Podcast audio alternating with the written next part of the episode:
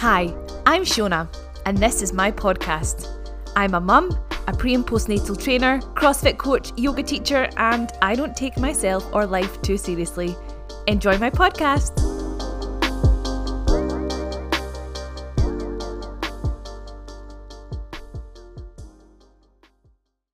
Hello, everyone, and welcome to this latest episode of the podcast. So, this audio is a recording of the podcast I did last night with Jules. Um, Jules is a friend of mine. I know her through AF Mentors. She's also an online coach. She's based in Greenock and she is just an absolute legend. But you know, when you're recording something and you're like, I just love this, this is going to be really good. So I thought, do you know what? I'll take the audio from her and upload it onto my own podcast. And I know it's going to be all things that you guys are interested in hearing about. So please enjoy. So tonight we've got Shona with us. Shona, how are you? I am great. Jules, how are you? Yeah, I'm fabulous. Enjoying these lighter nights. Well, to all fairness, it's only about half past five, but still. And it's only been one night as well. well, in Glasgow, there was just one night so well, far. I said earlier today that I was really enjoying how nice a day it was. And I'm like, well, it's only nine degrees. It's just not raining. But for the west of Scotland, that's a nice day. Exactly. Exactly. it just shows how grateful we are, isn't it? Mm-hmm. Yeah. And that's we were talking about gratitude. That's mm-hmm. completely true. So, for anybody who doesn't follow you on Instagram, who obviously should, tell them a little bit about you and what you do. Okay. So, I am a pre and postnatal coach and I work mostly with um, people within that bracket. So whether they're trying to conceive or they're pregnant or they're postpartum, um, those are all the people that I work with. I've got an online group coaching program for pregnancy called Shona Strong Bumps, which I absolutely love. It is so much fun. Um, and I teach yoga to them every week. So it's online programming, strength training, and then we do some yoga and we do a check in, and it's just a lovely group program. I also um I'm a CrossFit coach as well. Me and my partner run a CrossFit gym in pretty much almost the centre of Glasgow, not quite, um, just near Cowcaddens. And um, yeah, and I've got a little boy as well and two dogs who are my original babies, baby number one and baby number two and then baby number three is human. And yeah, love it. Uh, you've got dog. You've got dogs, don't you? Yeah, so we've got Cookie, who we're currently going through the process of training. So we did train him when she was a puppy, but she has just got an unbelievable amount of energy, and she just doesn't know what to do with it. So, and what is she? She's a Labradoodle. So, oh, I was going to say, is there oh. a, a doodle in there?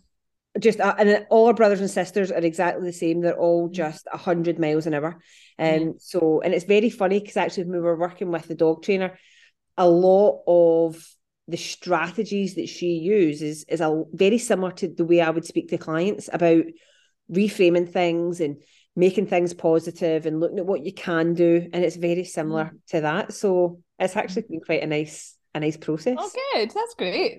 So it's but you do quite a lot of varied stuff then. So if you're doing CrossFit at the gym mm-hmm. in which is essentially the centre of Glasgow, and then pre and postnatal coaching online, that must be quite a nice variety for you. It is. I, I really love it. I love um I, I just I love how my my day is structured now and I think that my life has completely changed in the last couple of years because up until the pandemic, I was completely an in person in gym PT. Okay. I worked in Pure Gym um, in centre town. And then um pandemic hit and we obviously we all had to go completely online and all I did Zoom sessions. I did so many bloody Zoom sessions.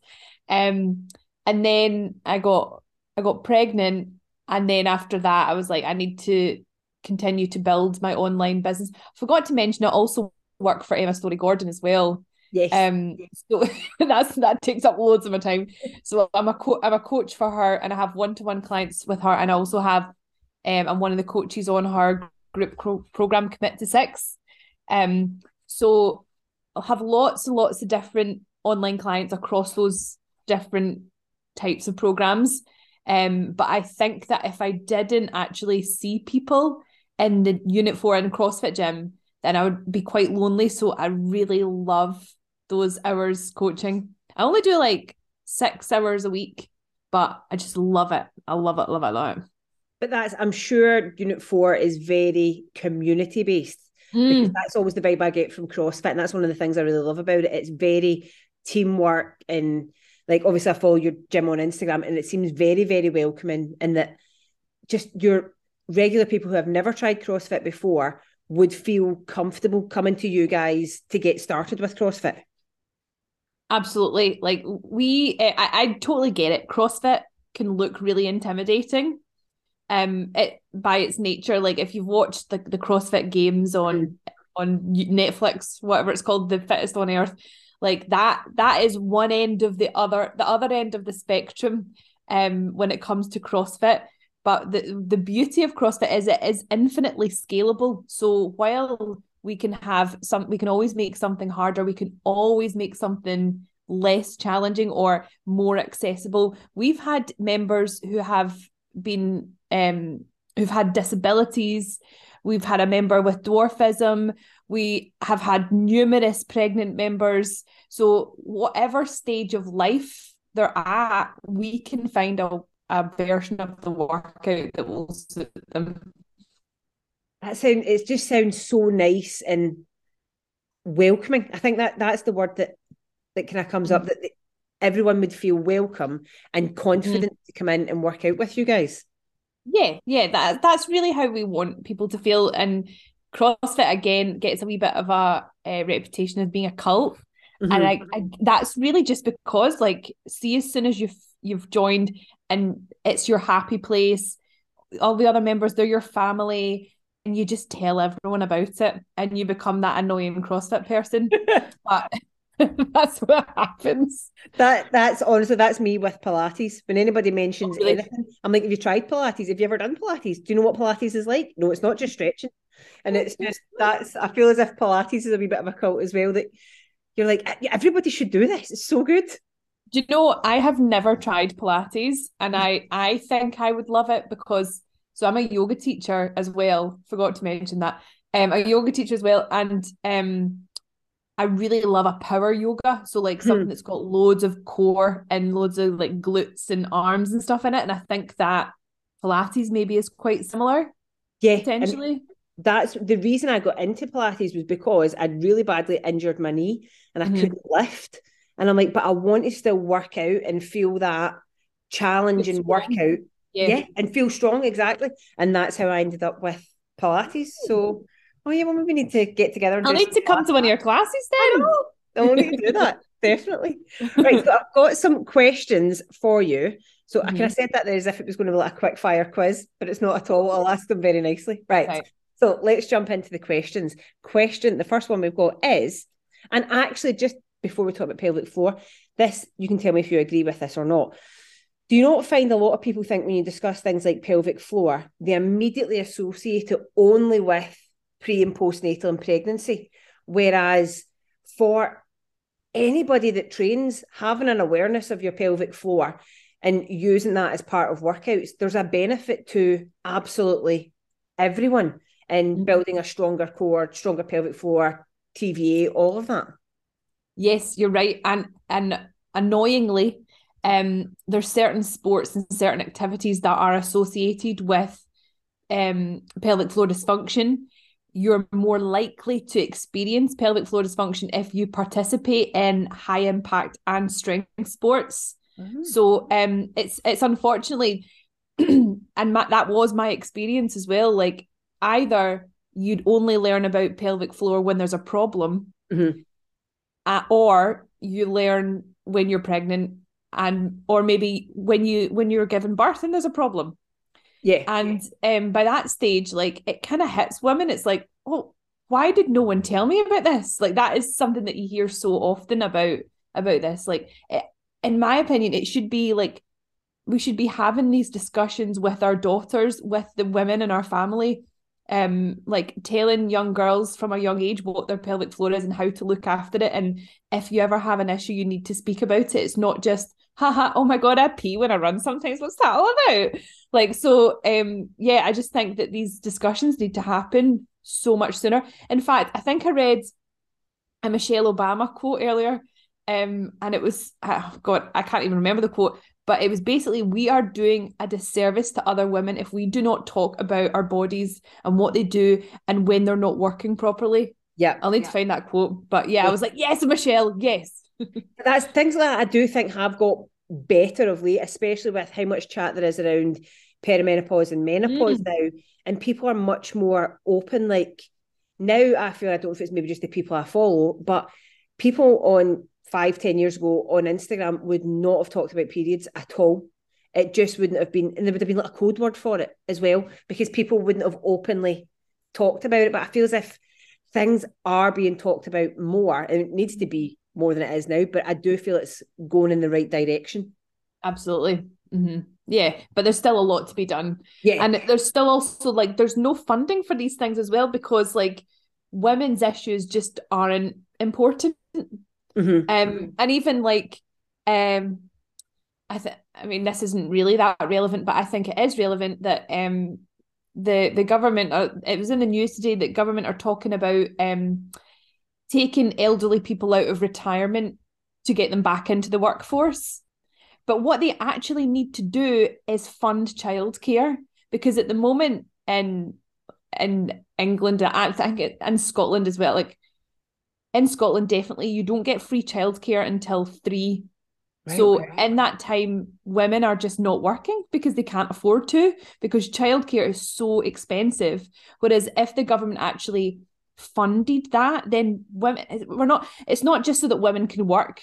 Women want to work. We want we want to actually like feel that purpose in life. We don't want mm-hmm. like some people, yes, we, we love being mothers, but we also enjoy having a job and having a career and having our own identity as well. Sorry, that was a wee bit of a slight No, but it's you're you're yeah. right though. Like that is people who want to work, who are mm. the right age to work, who will contribute things to the workforce, yeah. facilitate them.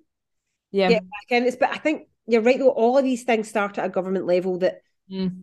put your energy into the right places yeah, and it's women. It's it's women. Just generally, we are underfunded. We need more money. yeah. In many ways. Yeah. I, am all for that campaign. Yeah. right. Let's jump into the question. So the first one we've got is: Is relaxing your pelvic floor as important as strengthening it?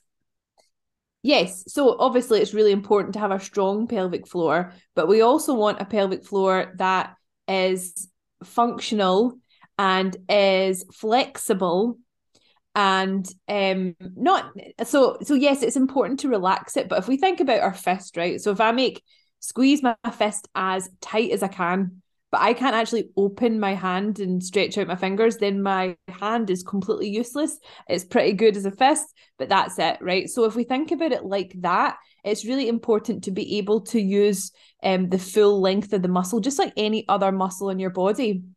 So um, there is a different so when I, I teach something called core connection breath which i'm actually going to talk about later in one of the, the questions that you've asked um and what that teaches is lengthening of the pelvic floor now there is a difference between bearing down and lengthening so quite often when pe- some people think about um lengthening the pelvic floor, they like bear down as if like, you know, as if you're doing a poo or as if you were like trying to push a tampon out, which uh-huh. we really, we really don't want to do that at all.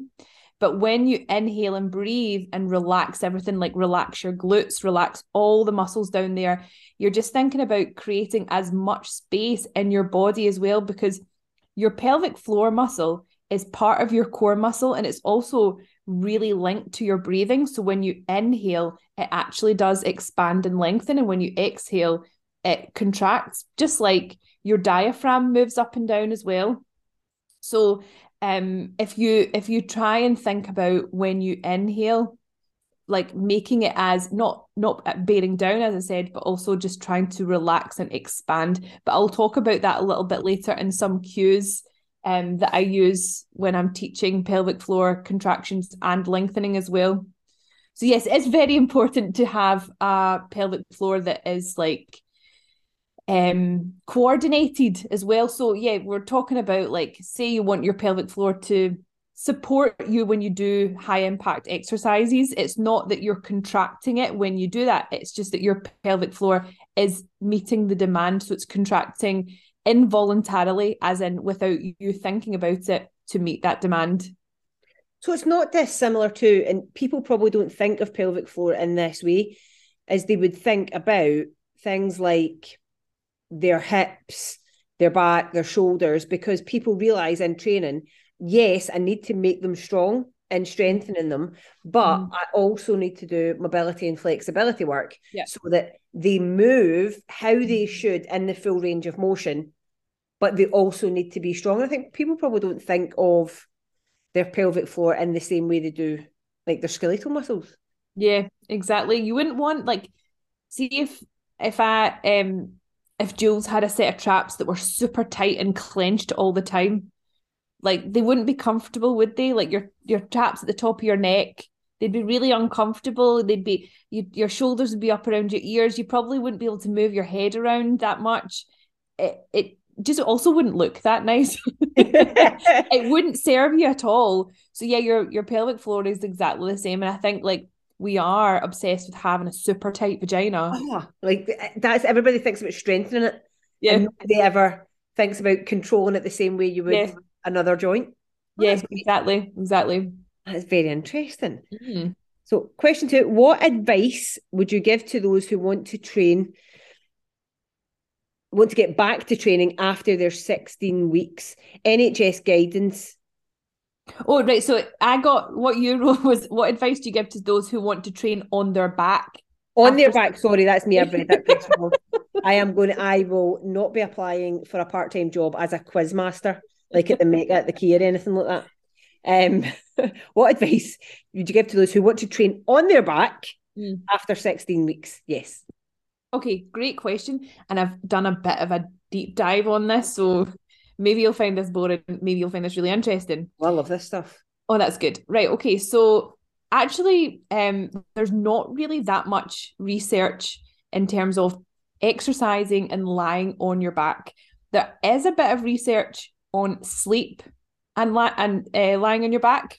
And on the NHS website, it says falling asleep on your back after 28 weeks pregnant can double your risk of stillbirth. Now, that sounds really scary.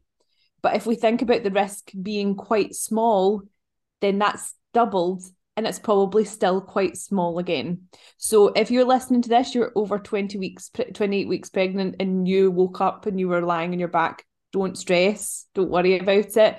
Um, there are things you can do. You could tuck a little pillow underneath one of your bum cheeks, and all that does is it just slightly tilts you on to one side, just ever so slightly because um i mean if that's the only way that you can get a comfortable sleep when you're pregnant when you're so pregnant and sleeping on your side is uncomfortable then it might just be that you have to sleep on your back as a as an aside i slept on my back because i trained myself when i wasn't pregnant I was my sister who's like she does Botox and fillers. She said if you lie on your side, you'll get a wrinkly face. So I trained myself to lie on my back.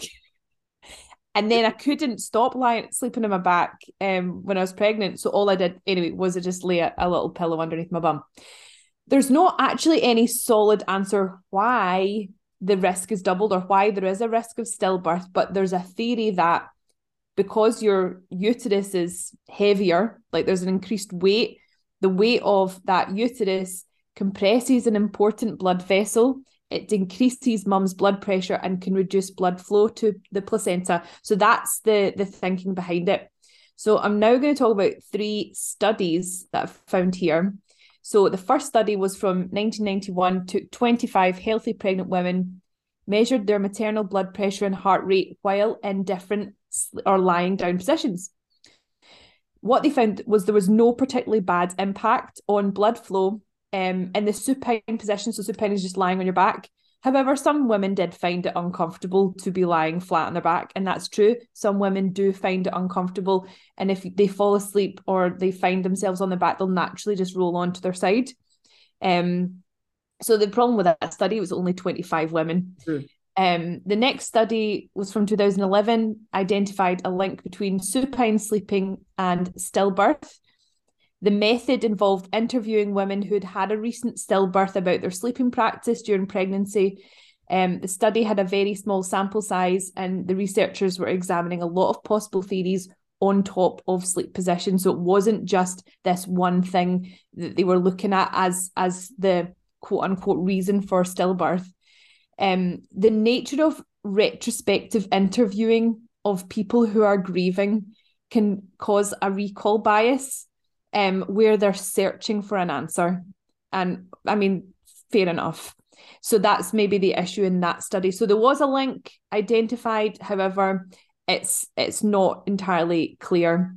And then finally, there was a study from 2019. This time, there was a much bigger sample size of participants. They were interviewed at all trimesters. Um, the researchers were looking for links between sleep position during pregnancy and adverse outcomes, including small uh, size of your baby and stillbirth. And there was no association found between sleep position and adverse outcomes. So that was a big sample size and it was really recent study and so that's quite reassuring. So I would say overall, I mean, I'm just a personal trainer on the internet. Always, always, always do what you're you're comfortable with and what your um what your medical team recommend as well. And that's all about sleep. So um let's talk a little bit about exercise. There was another study done really recently, which I've talked about, and it's more about like uh, people lifting upwards of 85% of their one rep max during pregnancy.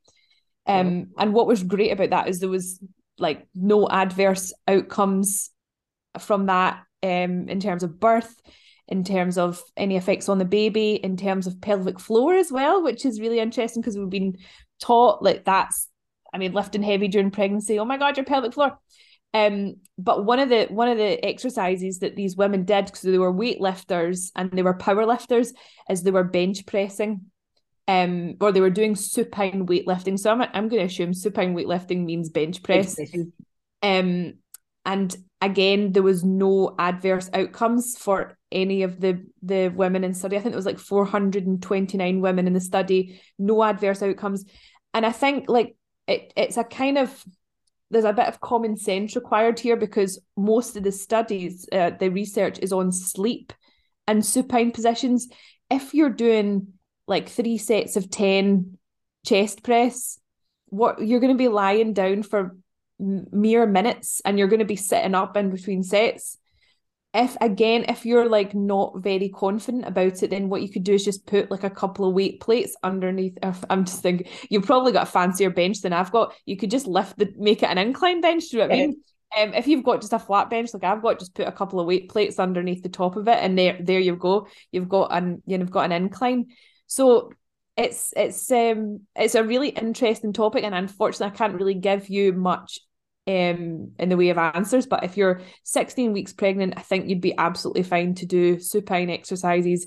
Once you hit 28 weeks, maybe, um, or as you get more and more pregnant, it might be uncomfortable to be lying on your back. Um, so it's really just your own personal preference.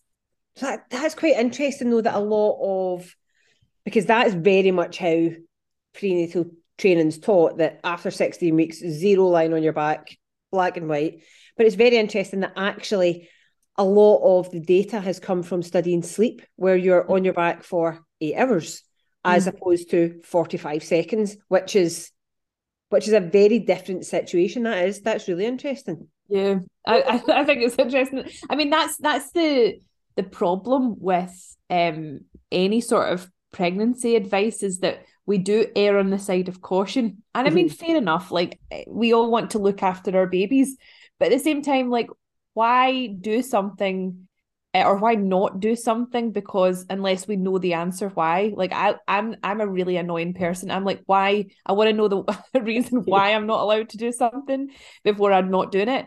Um and and a lot of the advice is just based on, well, I, I don't think you can do it, so don't do it, or I don't know the answer to that, so don't do it.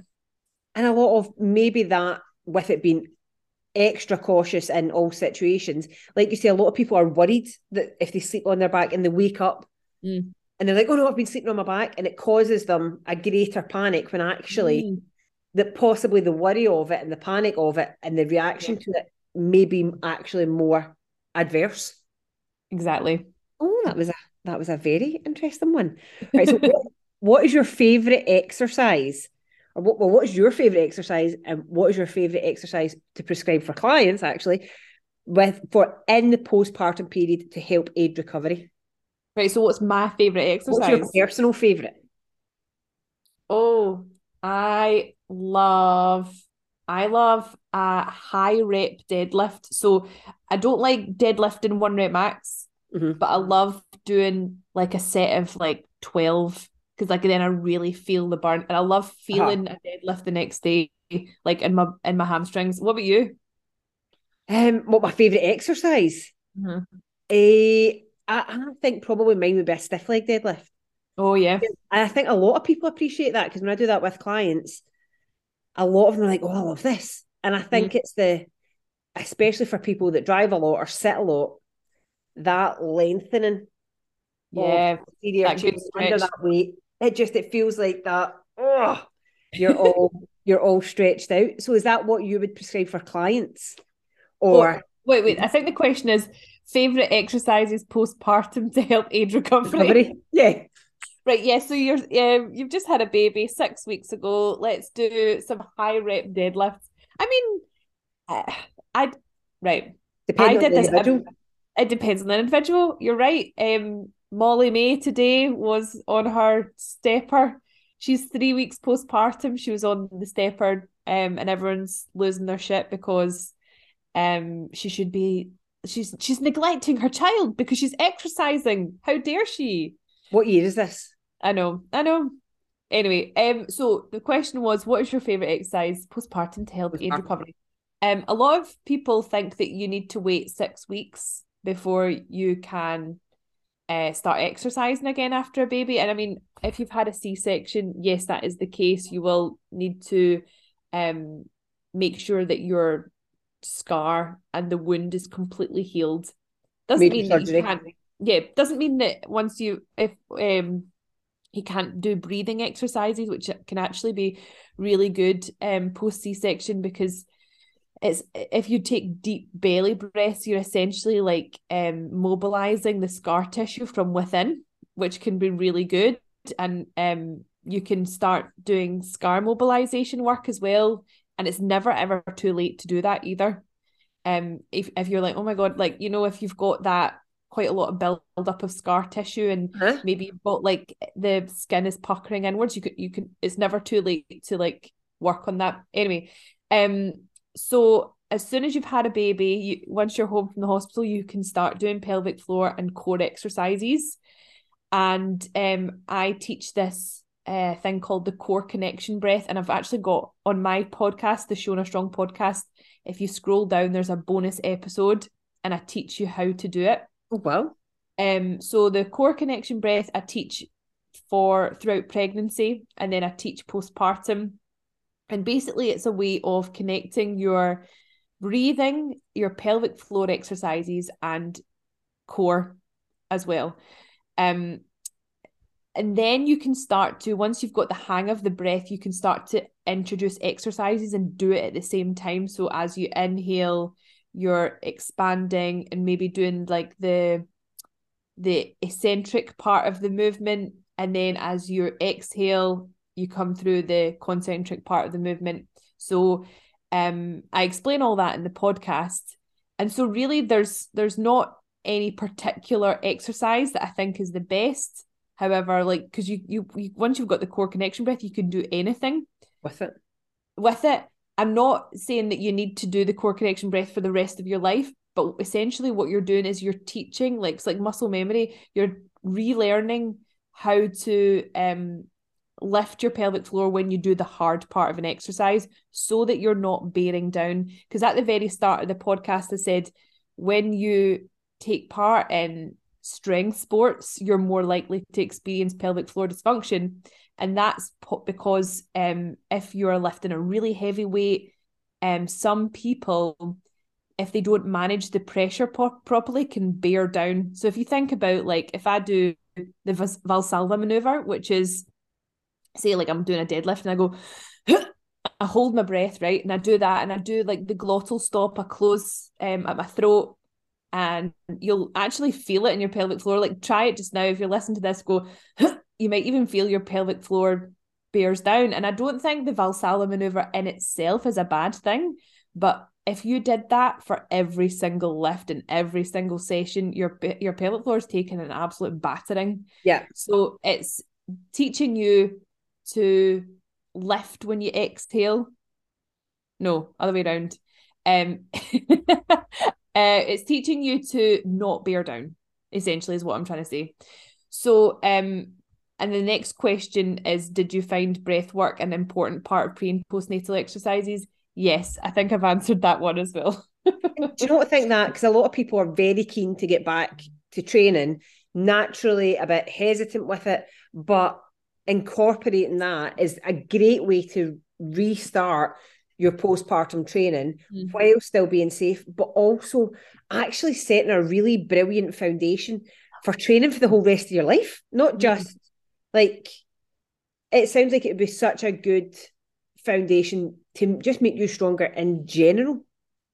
Oh yeah, I I I definitely think so. Like I feel stronger now than I've ever been, and I think I I genuinely think it's because of the training that I did during pregnancy was so it was so like focused on technique, focused on looking after my pelvic floor and core.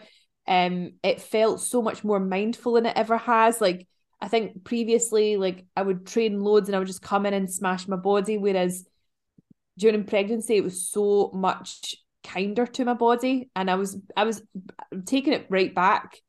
Great technique. I was still lifting heavy, but I was always like thinking about things so much and more structured, much more yeah. mindful, much more yeah. making it much more effective. Yeah. So yeah, you're right. It it is a proper. You're properly setting up the foundations moving forward. Oh, that's Brilliant. Mm. Right. So you mentioned this one kind of earlier on. Is it normal to pee when you do jumping moves after a baby? Um, so it is relatively normal. Um, the the stats are really high, as in people who have had a baby and the the pelvic floor dysfunction. I think it's it's something like one in two or one in three. It's really high. Um, however, that doesn't mean that you have to live with it. So um, it's like a bit of a running joke, like mums at like the bouncy castle being like, "Oh no, I can't do that anymore." But it really doesn't have to be that way, and all it takes is a wee visit to a pelvic floor physio to see what's going on. It might not even be that you've got a weak pelvic floor. You might have a hypertonic pelvic floor, which means that it's as we were mentioning at the start, like super tight and clenched and not um coordinated, like an uncoordinated pelvic floor. um so yeah, one visit to a pelvic floor physio and then also not being scared to don't be scared of impact. So say say it's like, right, I, I pee when I'm on the trampoline. Right, well, let's try just jumping on the spot first. Let's try jumping on one leg. Let's try jumping even higher. Let's try jumping forward. And then let's try jumping off a box onto the floor. So we're increasing the the height and the depth. So it's literally just like any other exercise that we find hard. We have to scale it back and then build it back up. Because if you think about it, like jumping on a trampoline, that's like one of the hardest things you can do for your pelvic floor. Yeah. Of course, if you've had if you've had a baby, your pelvic floor has been weakened by that.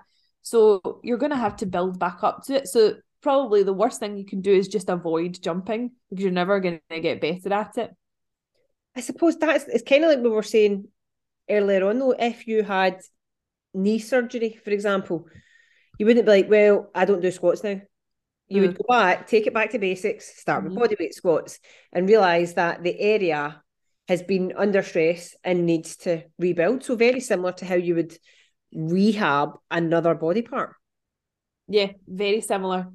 It's just it's just embarrassing. Like oh, if someone's peeing when they're jumping, like that's it's embarrassing. They don't it's not really something that you would feel confident openly talking about, maybe even with your coach, with your with your personal trainer. Because if you had a, a sore knee, you'd say, Oh, I've got a sore knee, or that movement hurts my knee. I don't want to do it. Whereas you might you might not say that movement makes me pee myself a little bit. I don't want to do it. So But then that's exactly where your online plan is perfect for that because that's a community of people that understand how you feel that are most likely going through a very similar thing or have gone through a similar thing. Mm. And it's I suppose it's a lot a bit a bit like we're saying with the CrossFit gym, finding a community of people who are on the same journey and who can support you with that. Yeah. I, so on a Monday night, I teach yoga to all my bumps, all my pregnant ladies. And then we have like a just a chat where I just say, How are you? How are you? And everyone tells me how they are. And we are having such a laugh because someone was talking about this thing. They were like, Right, so I had this really weird thing happen, and it was like, um, it felt like a really intense pain in my vagina. And then someone was like, fanny daggers and apparently that is a thing. Like, and I was like, yeah, I've had that. So it's like when you're like, I I used to get it when I was on my period. It was like way before pregnancy. Like I would get this spasm, and it would be like almost in my bum hole, and I would have to like whatever I was doing, I had to stop. If I was like walking, I'd have to just stop, and it would be like it'd be like literally seconds, and then and then it would go. And apparently, it's just like a spasm of the muscles. Muscular spasm. Yeah. but fanny daggers is what someone called it. So yeah, like it, it I I do pride um that in myself that like that is what that community provides for people is like a safe space to just because I mean you've heard me if you've never heard me before on this podcast I have really gone there with something I mean I was talking yeah. about my bumhole spasms like I I like I, I don't think there's any such thing as TMI because we can't we can't like that's what's causing problems by holding back and not sharing. And that is what it is like. And you find you probably find like in that situation that that person mentioned that being like something really strange happened, mm. and other people have gone, yes, I no, I know that. Mm. Like, and it's that finding a community that you feel safe in. Yeah. To say, actually, I'm thinking this or this happened, and that other people share in mm. what you're going through. Mm-hmm. Exactly. Well, that, Oh, that sounds like such a nice community. Yeah, it's lovely. So someone else had asked, I had kids 12 years ago and my core hasn't ever felt the same. Is there anything I can do now? Is it too late now, 12 years after pregnancy, to work on your pelvic floor and your core?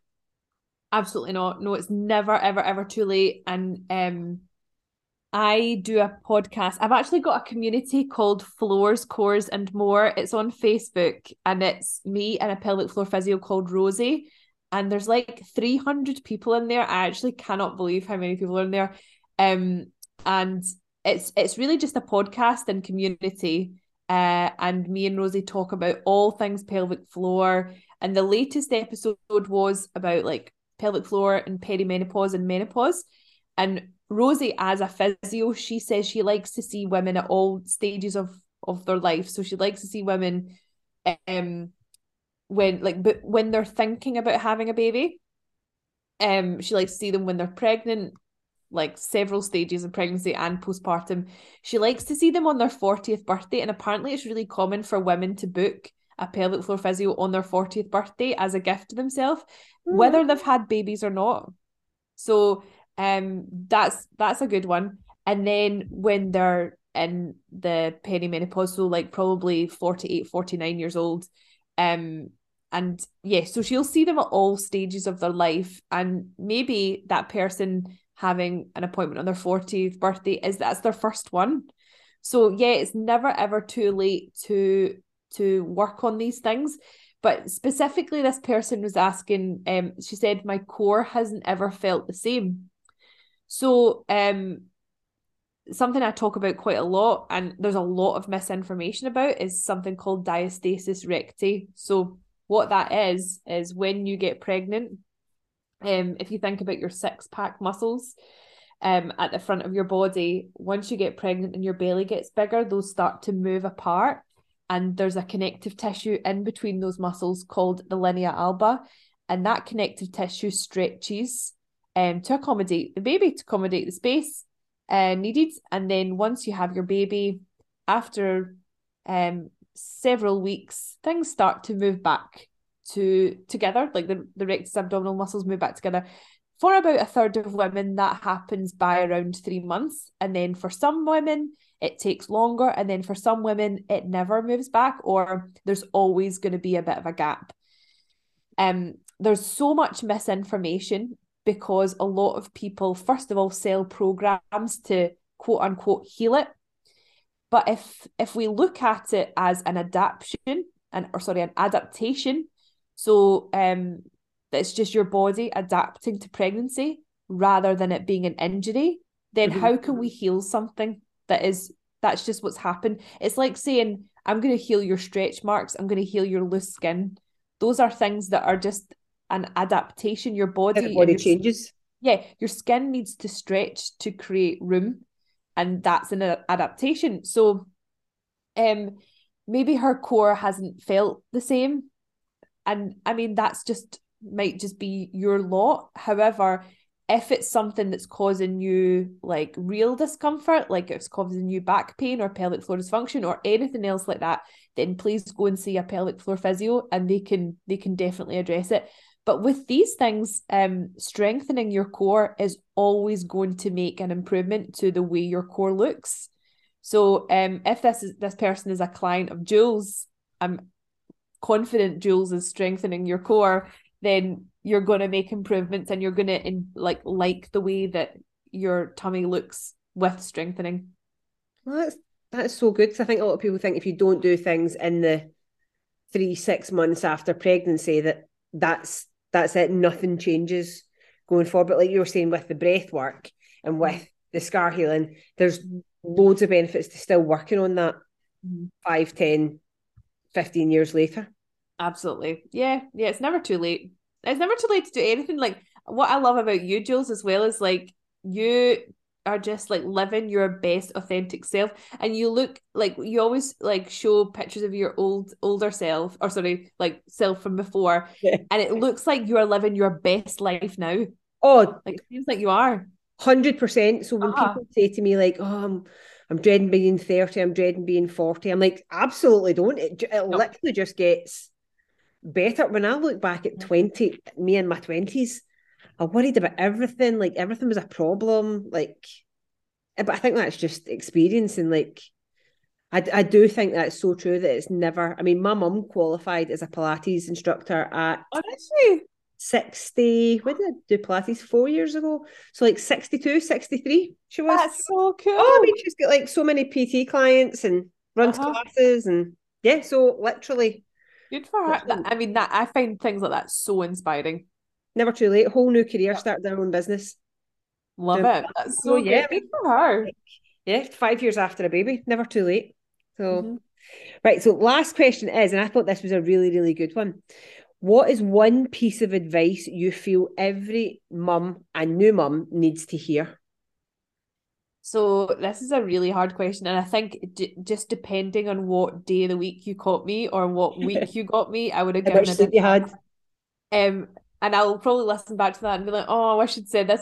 But um, I learned this weekend, I had a real eye opener, and it was after a conversation with Emma. I'm sure you've had loads of conversations with Emma where you've had, like, oh my God, like eye opening. But anyway, I learned that you can't be all the things all at once to everyone. And that was something I was really struggling with. I think, like, especially when you're a mum or just women in general. Yeah. We we want to be like the best businesswoman. We want to be smashing our career. We want to be the best partner. We want to be the best mother. We want to be the fittest. We want to be gorgeous. We have to be all of these things. And that is just such insane pressure. Yes. That you put on yourself. Pressure. And it's all, well, I mean, we could blame the patriarchy, but a lot of that is self inflicted. Yeah. And um, I did like so. There's a CrossFit Open happening right now, and the CrossFit Open is um three workouts over three weeks that the whole world can do. Like, so everyone can do these workouts, and then you're put on this giant world leaderboard, and then that's where the people that go to CrossFit Games qualify. But everyone takes part in it.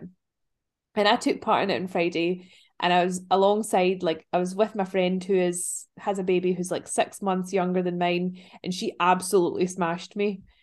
And I was like feeling really sad about it. And I was like, oh, but I'm just not as fit as I was. And feeling really frustrated about that. But then I've I've I've run I'm doing really well with my business right now. I've got a little boy who I love. I live in a wonderful house. I'm really happy with that. And I just think that I was putting way too much pressure on myself to like excel at everything. Uh-huh. Um and and something's got to give. Do you know what I mean? And I I think as well, like with mums, we like we want to be perfect mums and we want to be doing everything perfect. And there's so much on social media about the best way to parent.